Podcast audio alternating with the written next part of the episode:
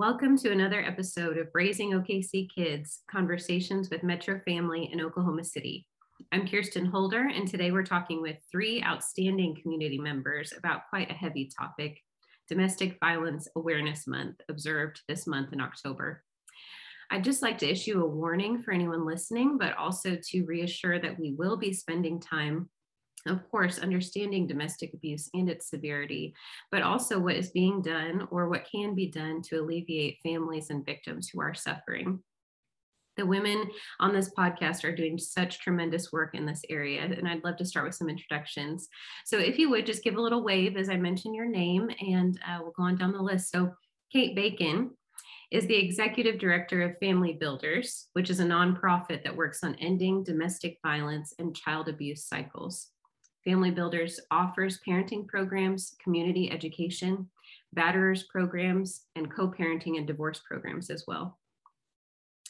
Kendra Clements is the founder and CEO of We the People Consulting, a native woman owned and operated culturally competent advisory and management solutions consulting firm. The company specializes in developing vision, building strategy, brands, bridges, and creating sustainable solutions for clients and communities while working closely with the Native American tribes, organizations, educational institutions, and the government sector. Kendra was also the founding wellness teacher at Sovereign Community Schools, which is in OKC, and she has a natural skill set in helping kids de escalate, creating safe space, and mentoring young ones through healing practices. Kim Garrett is the CEO and founder of Palomar, Oklahoma City's Family Justice Center. Kim has such a long list of awards for her civilian service, and anyone who knows her, I'm sure, is well aware of that. Most recently, has begun consulting with the Alliance for Hope International to build family justice centers. She also serves on Governor Stitt's Criminal Justice Restore Task Force and serves nationally for the Office for Victims of Crime Technology Initiative. I am so glad the three of you are here and I'm so excited to dive in.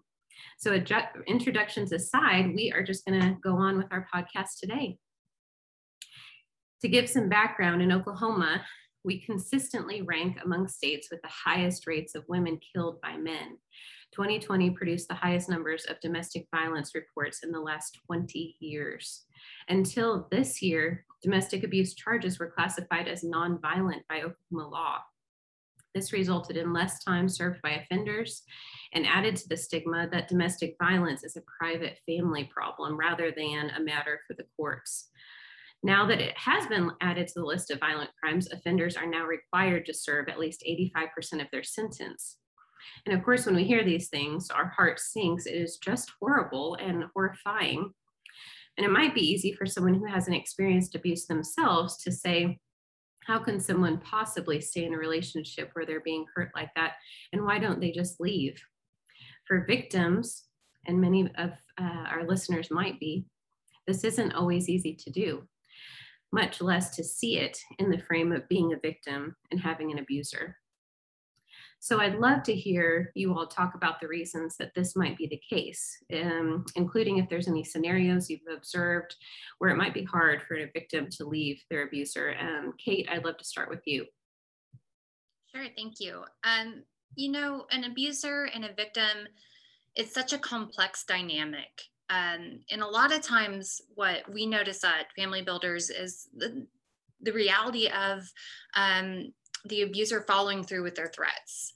And these are really scary threats. Uh, you know, threats of I'm going to kill you, I'm going to kill or harm your animal, I'm going to take our children away, um, you don't have anything without me financially, your home is gone. These are good enough threats for anybody to, to just quote unquote stick it out.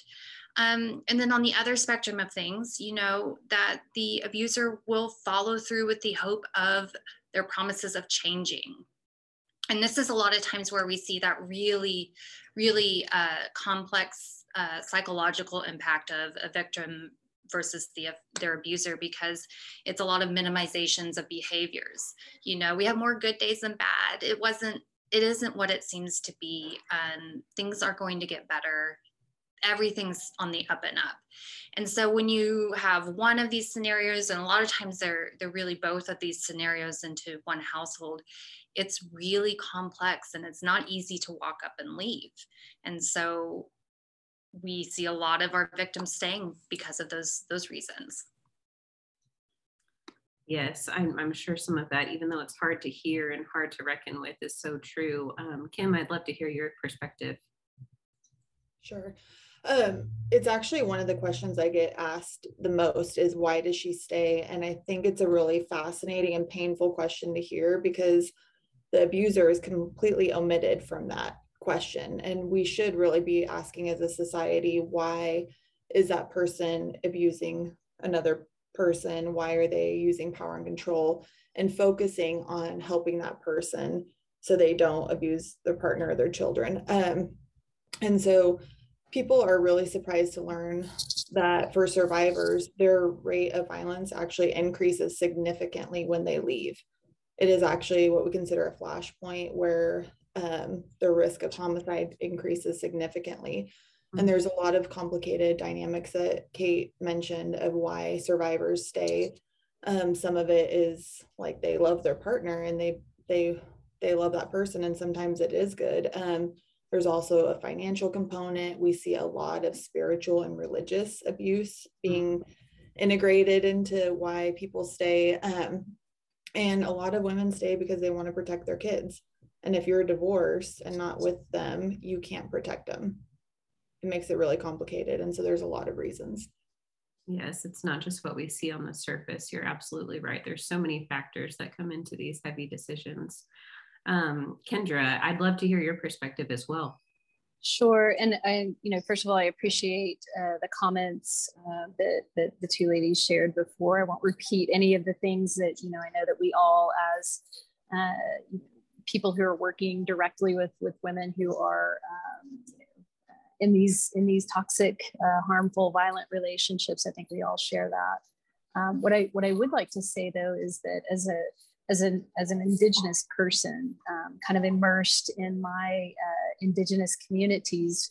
Um, I also do work with. I'm a co-creator in an organization called Matriarch, and with Matriarch, we do a lot of uh, direct uh, work with Indigenous women, um, some of which who are attached to our uh, organization via, you know, the chapters that we're in um, currently, and or uh, community members who have been referred to us. Um, what I will say is that arguably um, Indigenous women have the highest rates of um, uh, domestic violence, sexual assault, sexual violence. Um, and so we are, uh, the, the phone never stops ringing uh, for us in our community. Um, we also have an interesting uh, relationship with with um, police and our government and policy and on and on and on. And so there's a, a and uh, access to resources as well. Uh, seems to be a bit challenging uh, for our communities. And so uh, what we do and what we see uh, at Matriarch is um, we provide direct services and resources. Palomar has been one of those incredible resources for us. Thank you for doing the work that you do.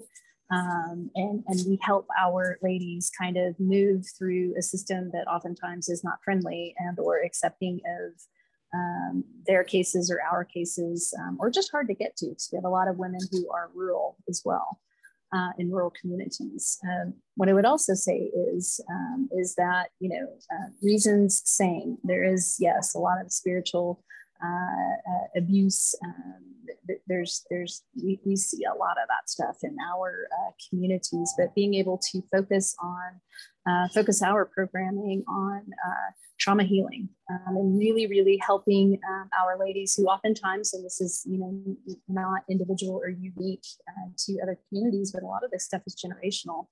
Um, and so helping our ladies navigate through um, and encouraging, of course, their young ones and their kids to to sit in on these classes and, and these discussions that we have with one another, um, you know, encouraging them to, by way of resources and or services, uh, teaching them, helping them, training them uh, through, you know, here's how to balance a checkbook, here's how to get access to a savings account, here's how to save, here's how to, and it's all the things that, you know, uh, that, that how to checklist. And so um, we do focus on solution and we, we are, you know, we spend a little bit of time with our ladies and, and understanding and kind of connecting to that trauma under, understanding it is one thing, but knowing how to work around it and work with it is another. Um, and then and then growing them right into the middle, into the center of you know a bunch of love, compassion, resources, and services. Um, so that's a aside from we the people, but that is just that direct work that I do with matriarch. I'm so glad you mentioned that, Kendra, because that is one of the reasons we have you here today. And you touched on two important points um, that I really appreciate. And one is access, even just geographically. Sure. Um, we get blessed in being the, in the metro area where sometimes we think something's a little too far, but there are many people in further out communities that it's really too far. It's just not feasible for them to get there. So that that is a very real reality. Um, and the other one you kind of touched about is uh, generational um, abuse, the cycle of abuse, and breaking that. Um, that's always been an issue. But I think the pandemic, especially, has put mm. pressures mm. on family even more specifically. Um, of, course, those in in just you know quote unquote normal households, but also households um, that have very volatile relationships or pressure points. During the shutdown, access to many of our safeguard community members were also severed or at least very hard to be in touch with. And I'm talking about neighbors and friends, um, extended family members, uh, pediatrician checks, teachers, coworkers, all the people that you might come into contact with um, personally or your kids might that can just have a second pair of eyes on what's going on so I'd love to talk about what is especially dangerous to people who are living in abusive relationships when um, these community uh, relationships um, are inaccessible. Um, and Kim, we'll start with you. Sorry about that. I'm having a problem with, with the mute. Okay, so um, obviously COVID was a significant had a significant impact on survivors of domestic violence. Initially, we saw our numbers go up 28%, which is significant when you really think about the number. And then also the dynamics became so much more complicated. Um, survivors and their children were forced to stay at home with their abuser, whereas going to school or work was almost like a protective factor. Like they could get away for eight hours a day organically and have a, a safe reason to go to something. They didn't have that anymore. Um, and so then you've also got the added layers of COVID where um, there was loss of jobs, increase in alcohol and other drugs, and um, loss of support or access to support. And so it made volatile situations even worse. And um, I certainly don't think COVID or any of these things caused domestic violence. I want to be clear about that. These are underlying conditions that were there before, but many of the families they were exasperated, like intensified with COVID. Um, and in some really interesting cases, we saw abusers refusing to let victims get access to healthcare, mm-hmm. um, cleaning items, hygiene items, so they could protect themselves um, from exposure. Um, so it was pretty heartbreaking to see some of how it domestic violence played into the pandemic. Using power and control and exploiting fear at any point. Yeah that is that's horrifying. Um, kendra from your perspective in your work with matriarch uh, what would you like to add?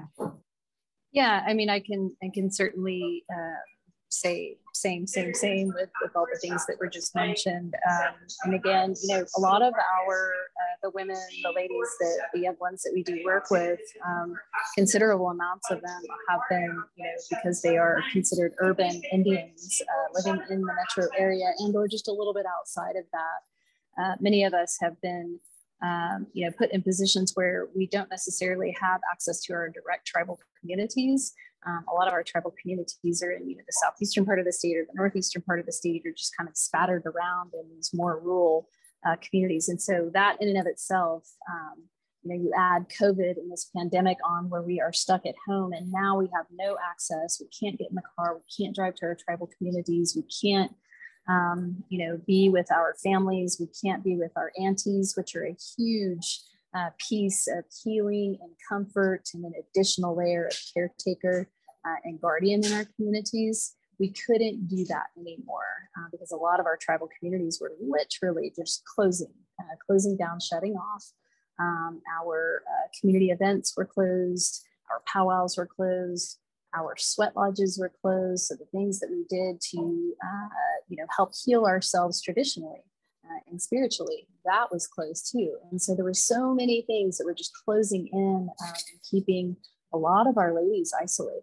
Um, and, and of course, the babies are at home with them in these, um, you know, volatile, violent, unhealthy relationships um, and living arrangements. And um, we, we, we sadly, I mean, we, have lost touch with with a few of our ladies, and it's it's frightening because we can't we can't reach them, and so we don't know, um, you know, what the um, what the condition is or what's happened, um, and so uh, it's been COVID has certainly um, not only isolated people at home, but for us, you know, our just being able to hop in the car and go to our families for reprieve um, which we do often, and or jump into our sweat lodges, like participate in our cultural activities, which is healing. Um, so couldn't do that either. So it's been very, very difficult. Kate, is there anything you'd like to add to that? Yeah, I mean, since we work uh, with the offenders of domestic violence, you know, it, it mirrors what Kim was saying. Since March of 2021, we've seen a 25% increase in clientele and I think what we've noticed the most, you know, obviously quarantine or isolation is the worst case scenario for any household that has victims inside of it. But the factors that have revolved around COVID in the sense of, you know, housing has fallen out from underneath people. Um, you know, the children are at home. You're trying to learn how to be their teacher. Things are just chaotic. And that is the recipe for disaster for an abuser because they they have to have control. And so we have seen so much more of our self coping mechanisms with substances skyrocket because of that. And we've seen, like Kim was saying, just grasping at any levels of control that they can muster. And when you've taken away leaving the house because of under quarantine, it is a lot of times, unfortunately, um, access to just the smallest of things like um, internet and um, phone and and uh, self protection uh, like masks and, and Clorox wipes and stuff. So um, it it has not been a good thing by any means of quarantine, and we are seeing the ripple effects as society comes back into the norm of how those people have been living behind the doors there's nothing good about what we're talking about today, but I do hope that um, many people listening to this podcast, our leaders in our state and our country, start to take a second look at these real problems that were real, like you said, before the pandemic, that were very severe before the pandemic. And now a spotlight is being shown on just how bad things can be. Um, I hope we can go up from here. And I know we're going to talk about solutions a little bit later in this podcast, so I don't want to get ahead of myself. But um, so Muskogee, Kay, and McCurtain and Garvin counties um, in 2020 reported the highest rates of domestic violence. But I don't want anyone to misunderstand. Um, abuse is not isolated to one geographic area, one socioeconomic level, one culture, one type of family, the insidious behavior is not segmented um, and doesn't discriminate. Kate and Kim, can you share any examples or statistics of reported incidents that do not know borders among any demographic of family? Uh, let's see, Kate, we'll start with you. Sure. Um, you know, this is one of my hottest questions is they want to know you know and individuals want to know what does this family look like who are these people and if you look at our demographics served within my organization with the exception of the hispanic culture because we we refer those individuals out to the uh, latino development agency to receive receive services in spanish. We really do mirror the demographics of oklahoma county um, whether that's uh, race or um, socioeconomic. Now, that being said, I, I think the primary emphasis on who these families are that we're serving are where where our law enforcement is serving as well. And I say that because a lot of times we see individuals that have other criminal um, things with them. You know, the substance abuse, the uh, you know, the we have lots of you know petty burglary, burger, petty theft. I can't say that word right now. Um, and they're not behind the the picket fences and the uh, what we would consider the higher income areas because we don't patrol those areas the same way. So I think it is misrepresented of who these families are. But at the same time, now that our laws are beginning to match the crime, we are seeing more of that representation happen. Um, and, you know, it is a generational aspect. And I will just kind of flatly put this out here that Oklahoma in specific, I think, has a, a very um, violent generational cycle. You look how our state began and did not begin uh, peacefully. Mm-hmm. And I think a lot of that is really embedded in who we are as Oklahomans, regardless of who you are and where you come from. Mm-hmm. And, you know, I think the, the natural intuition to say it's none of our business, that's a good family. I, I bank with them. They they're a firefighter. They're a community uh, involver. Is really dismissing the the reality that um, it's our be almost our inherited behavioral issues that we we hold as part of our culture in in whole. So I don't know if that really answers a whole lot, but I think that's what we we're starting to see with the laws kind of shifting somewhat. I appreciate you saying all of that. And um, I do appreciate, you know, obviously the laws being shifted and us seeing a population more reflective of the numbers um, of people we see in Oklahoma. And I just want to point out that those numbers that we have are only the reported incidents. So you can imagine the number of unreported incidents are probably way more numerous than we even have a grasp on. Um, at least we have some data, but um, it's definitely not a full picture. Kim, is there anything you'd like to add to that? Katie said a lot of great stuff. Um, I would just say that domestic violence does not discriminate. I think there's a typical response that people tend to think it's like those people that maybe look differently or have different socioeconomic backgrounds or education or things like that. But the reality is, it's not reflected in any of the data. Mm-hmm. Um, annually, I get um, a map of calls to 911 that are domestic related in Oklahoma City. And in 2020, there were over 38,000 calls. And I always say that's the equivalent of filling Chesapeake Arena twice, mm-hmm. if you mm-hmm. want a visual way to quantify that. And um, and when you look at the map, it's in Gaillardia and Quail Creek, and it's on the north side and south side and east side. And and i think it's always a powerful thing to use when i'm speaking to the general public because they're surprised and and i mean it's important that they realize like these are not those people these are our neighbors our friends these are some of us and it does not discriminate and um yeah so Thank you for saying that and painting that picture as well. Because um, you're so right. I mean, if you went around the room, no one knows what any of us are struggling with, um, mm-hmm. especially situations like this. And Kendra, I want to pull you in because while domestic abuse can occur in any family, it is so important to highlight the severity of abuse among Indigenous women. And you mentioned this earlier. In the past decade, more than 700 Indigenous people, mostly girls, were reported missing in the same state of Wyoming which of course has become infamous for the disappearance of Gabby Petito.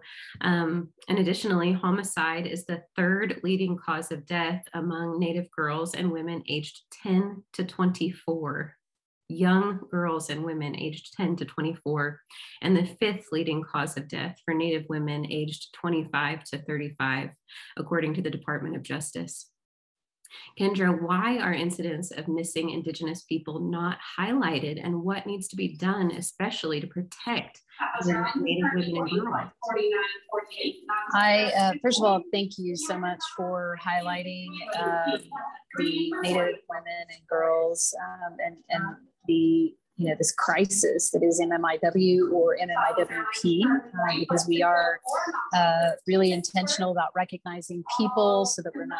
Uh, we have a lot of men uh, and boys who go missing as well, and that seems to be something that's been a bit underreported as well, an under underreported uh, statistic.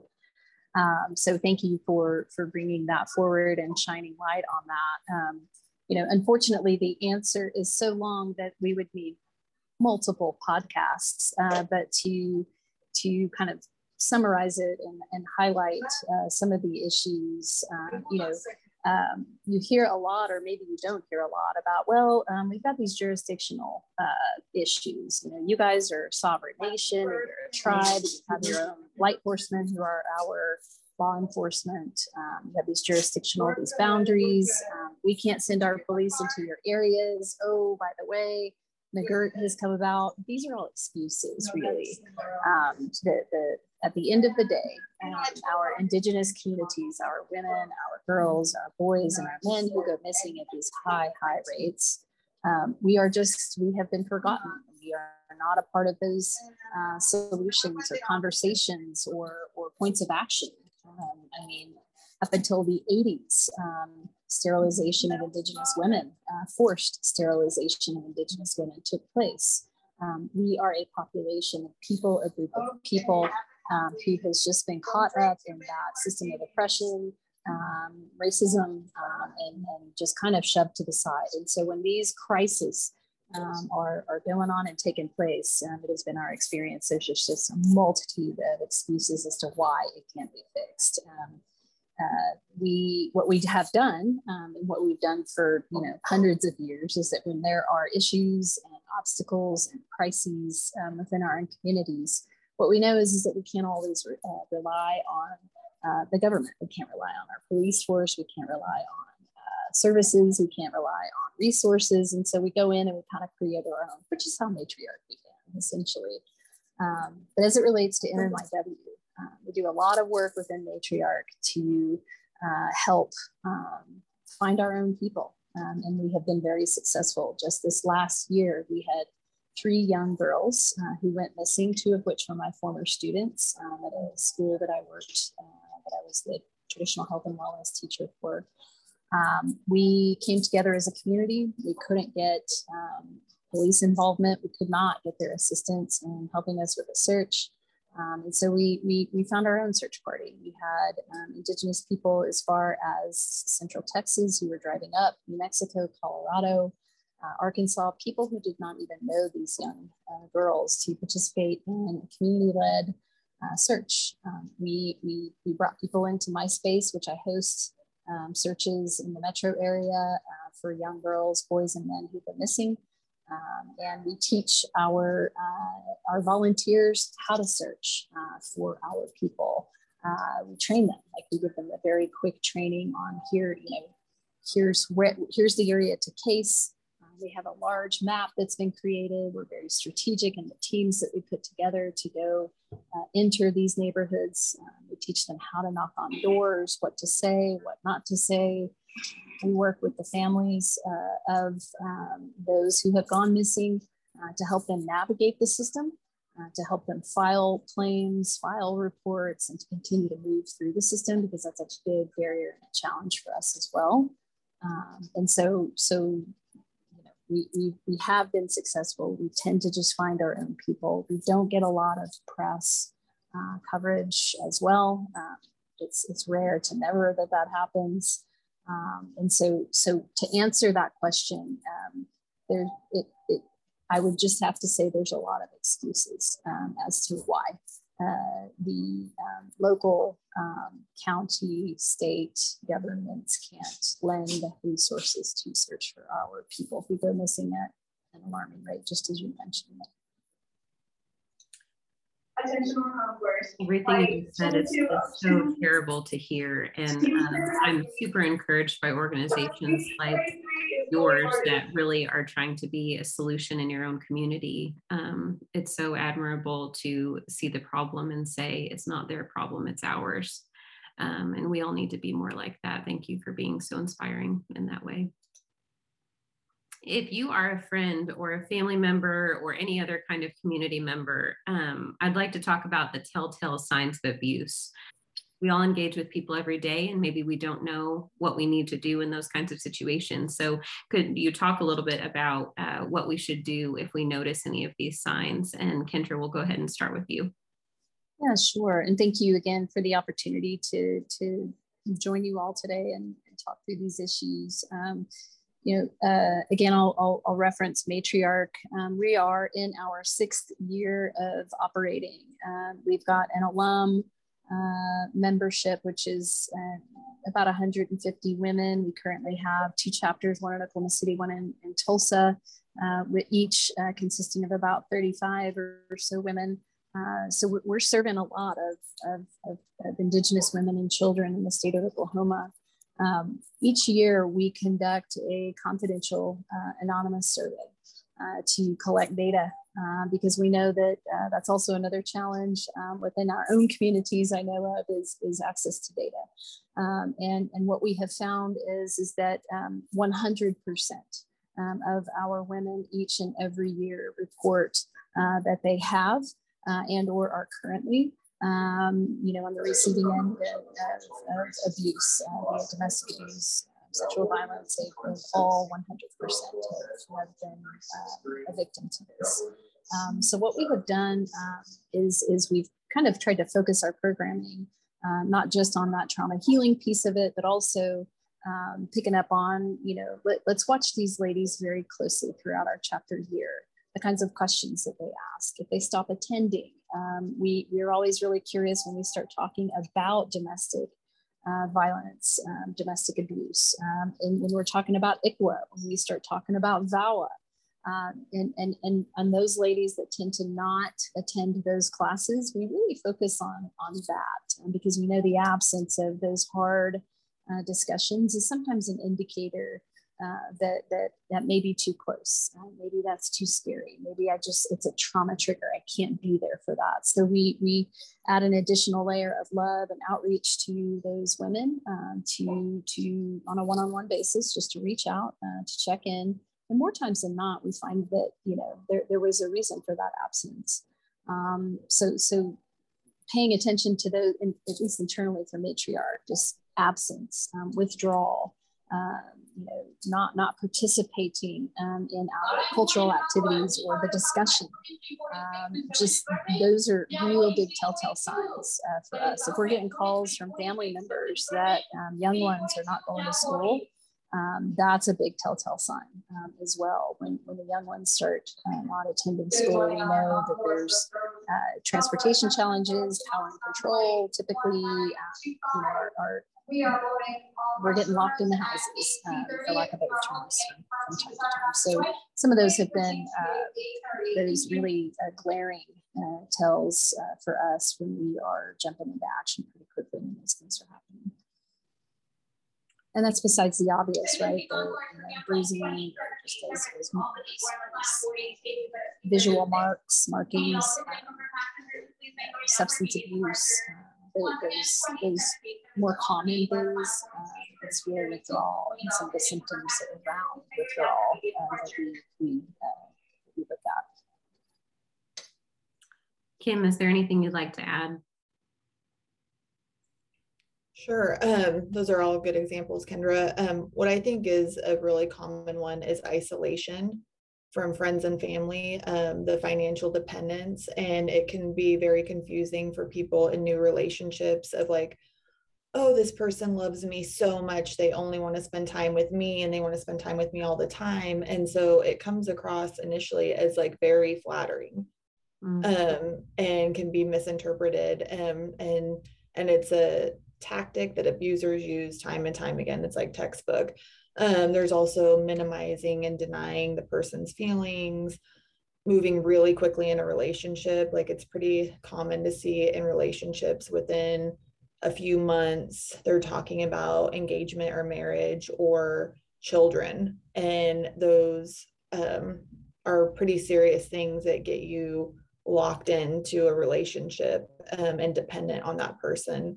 Um, and so that those are common tactics. You also see male privilege used a lot of believing the male is better than the female, that they should be in control, they should make all the decisions. A, a woman is to submit and be in a really submissive role, and um, versus like a partnership and an equal relationship. Um, so those are the big ones that we see. Absolutely. Kate, is there anything you'd like to add? There isn't really, I mean, those are, yeah, Kim and Kendra nailed it on the, on the, you know, textbook um, signs um, as far as what, what we should do when we notice those things. Um, one of the best resources sometimes can just be a wellness check you know when kids do not show up to school or people don't show up to work for extended periods of time or isolation um, and a wellness check doesn't necessarily mean through law enforcement any type of wellness check right just letting them know that um, people are here and they're observing the missing the isolation or the minimization of behaviors or any other of those reasons why um, would would accredit a wellness check. And so I think when we can attune our own selves to saying, if nothing else, I'm just checking on your mental health. How are things going? Right. So it, it, it can really help sometimes just to check in. I really appreciate that. As a friend, that's what we should all be doing anyway, given any circumstance. So, why not in a circumstance that could actually be very dangerous? Um, that's a very, very good point. I'd like to talk lastly about reconciliation. Although it's very difficult, it is possible. Um, let's hear some more about programs that are available and what kinds of success rates we're seeing with people who have been through these programs. Kate, let's start with you. Sure. Um, well, that's what Family Builders really works on. We do that through the Batterers Intervention Program. Um, it's it's totally possible. People change every day for one reason or another. I think the hope of change is what brings people through our door. Um, and I think what they leave or they leave with the time and the effort and the intentional focus that is required of change. Um, our program is 52 weeks long. We have a really, I mean, we meet once a week for an hour and a half. We have really great individuals that um, help the process of change with, with people that have really high need for control and power. I think it's really important to hold these people accountable for their behaviors. And I will say it's been such a great game changer when we can expect the accountability level on, on our programmatical side, but when the laws do not hold them to the same accountability, it is it was it's almost impossible to really hold individuals to the level that they need to be held to. And we still have so much work to do on our advocacy side to to be there, but it is improving. And I will say that um, you know, when there are more forces holding these individuals accountable, like law enforcement or laws, on top of the social service diversion programs and um, things of that nature, we can really work towards um, reconciliation. And that's not always reunification, right? I think that's an important distinction to make. We're not advocating that people get back together with their abuser or stay with them. In fact, we really we really uh, encourage our victims to leave um, because that is definitely a, an important process for boundaries for not just the victim but also the abuser. Um, but reconciliation, I don't, I don't think I would be able to do the work that we do without knowing that we have people that change in such a dramatic way that it is the reconciliation that they have with their families, especially their children, when their child can see such, you know, awful outcomes of behaviors and choices and control controlling needs and how that person can change and make that change not just for themselves but obviously for the family. And um, nothing is a more powerful lesson to a child of learning everything can be different when there's enough effort and focus on the intentional need of of that outcome so absolutely it's very hard It doesn't always happen the first go round, but I think if we continue to move where we're going, it's possible. Mm. That is a great point about modeling the example of what a cycle breaker looks like. We've talked a lot about the parents involved, um, the women, but of course also the men, like we discussed. Um, but but that consideration on how you are modeling that your kids can have a different life and a different relationship with their spouse than the one that they've been shown so far is is really important as well. Kim, is there anything you'd like to add? I just want to say that um, this is a heavy topic and sometimes it seems like overwhelming and really daunting, but I think it's important to realize that solutions exist. We are working in the right direction. And um, at Palomar, we get to see change every day. And it's amazing and it's exciting, but there's still so much work to do. But we know, like, when professionals come together and work together, we can have a bigger impact, and survivors and their children win um, the accountability Kate mentioned is so important and critical um, to intervention and change. Um, and um, also like individual therapy for survivors and the abusers because they both have very different needs.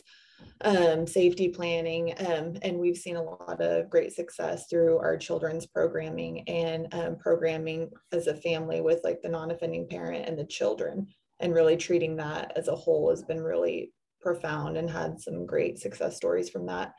I just want to say, like, a note to survivors out there that are listening like, we hear you, we see you, and we stand with you. And if you ever need help, please contact one of our agencies because we're honored to help. Thank you for adding that. Kendra. Yeah, I, I, what I would like to say is, is that in terms of reconciliation, um, we at Matriarchs, we have a nine month program. We program for nine months. Um, and, and within that nine months, we have uh, three very specific uh, sections, if you will. Uh, the first uh, part and piece of our programming is focused on trauma healing. It's focused on understanding generational historical trauma um, and how that uh, shapes and forms and molds itself. Uh, we, we encourage highly because as Indigenous people in our circles, for as long as we've been Indigenous people walking these lands, we have always, always brought our babies along with us in our circles. That's how they learn. Um, that's how they, they learn tools. That's how they learn healthy relationships. That's how they learn. And so um, at Matriarch, our mamas do bring their kids along if they, they know the topics ahead of time, what we're going to discuss, and they make, of course, the decision as to whether or not to, to have the babies in the room with them as we're going through these very heavy uh, topics. More times than not, um, mamas are, are, they've got those babies on those hips, they've got those young ones sitting next to them taking notes, um, and they're sharing their stories, but also getting to hear the other women around the table share their stories as well. So, so kind of phase one, if you will, uh, is that understanding of that trauma, understanding historically uh, and generationally uh, how that has impacted us. We move our second piece of the programming um, into advocacy and solutions. Um, so then we are really focusing in and digging in on uh, on, on that solutions aspect of it because we don't want to stay in that trauma forever. We don't want to stay in that and that hurt and that pain and that harm. Um, our third uh, phase that we move into is empowerment. Um, and that is the phase where we see the healing, um, we see the connection, we see um, reconciliation in some instances, and we also see women who are living on their own. They have a job, they've employed themselves, and they're taking care of their kids, and they're purchasing a car for the first time. Um, and so, and or um, we've seen women who are running for office. Um, in the last three years, we've had seven women uh, run for office in different parts of, of, of, the state as well. So, so we have phased that um, and have found a tremendous amount of, of healing um, uh, and, and you know health uh, and wellness in, in, in, in, the process. And, and, and the best thing that we can do is bring our babies along because right then and there, they are experiencing and watching and seeing their moms break those cycles, break free of, of the things that have harmed them. And, and our hope is, of course, uh, that we've taught those babies lifelong lessons and we have broken those generational uh, uh, trauma cycles. such powerful imagery to think about a mom trying to help herself out of a difficult situation with baby on her hip. I feel like we've all been there um, as moms and parents and and just trying to do better for our kids and give them a better future than we all had. Thank you three for sharing so much. I mean, this was this is an outstanding interview. Um, I'm going to link uh, contact information for each of your organizations and agencies within the show notes. So if anyone is looking for uh, services from Palomar, Family Builders, or Matriarch, um, that will be linked in the profile um, if you're listening or whether you're watching online. If anyone listening has suspected or witnessed abuse, the statewide abuse and neglect hotline number is 1 800 522 3511. If you yourself are a victim, the safe line number that you can use at any time is 1 800 522 7233. Thank you so much, ladies, for joining me today and all of this valuable and heartfelt information and for all of the work that the three of you are doing. It is so important um, for the furtherment of, of our kids, for the furtherment of our state.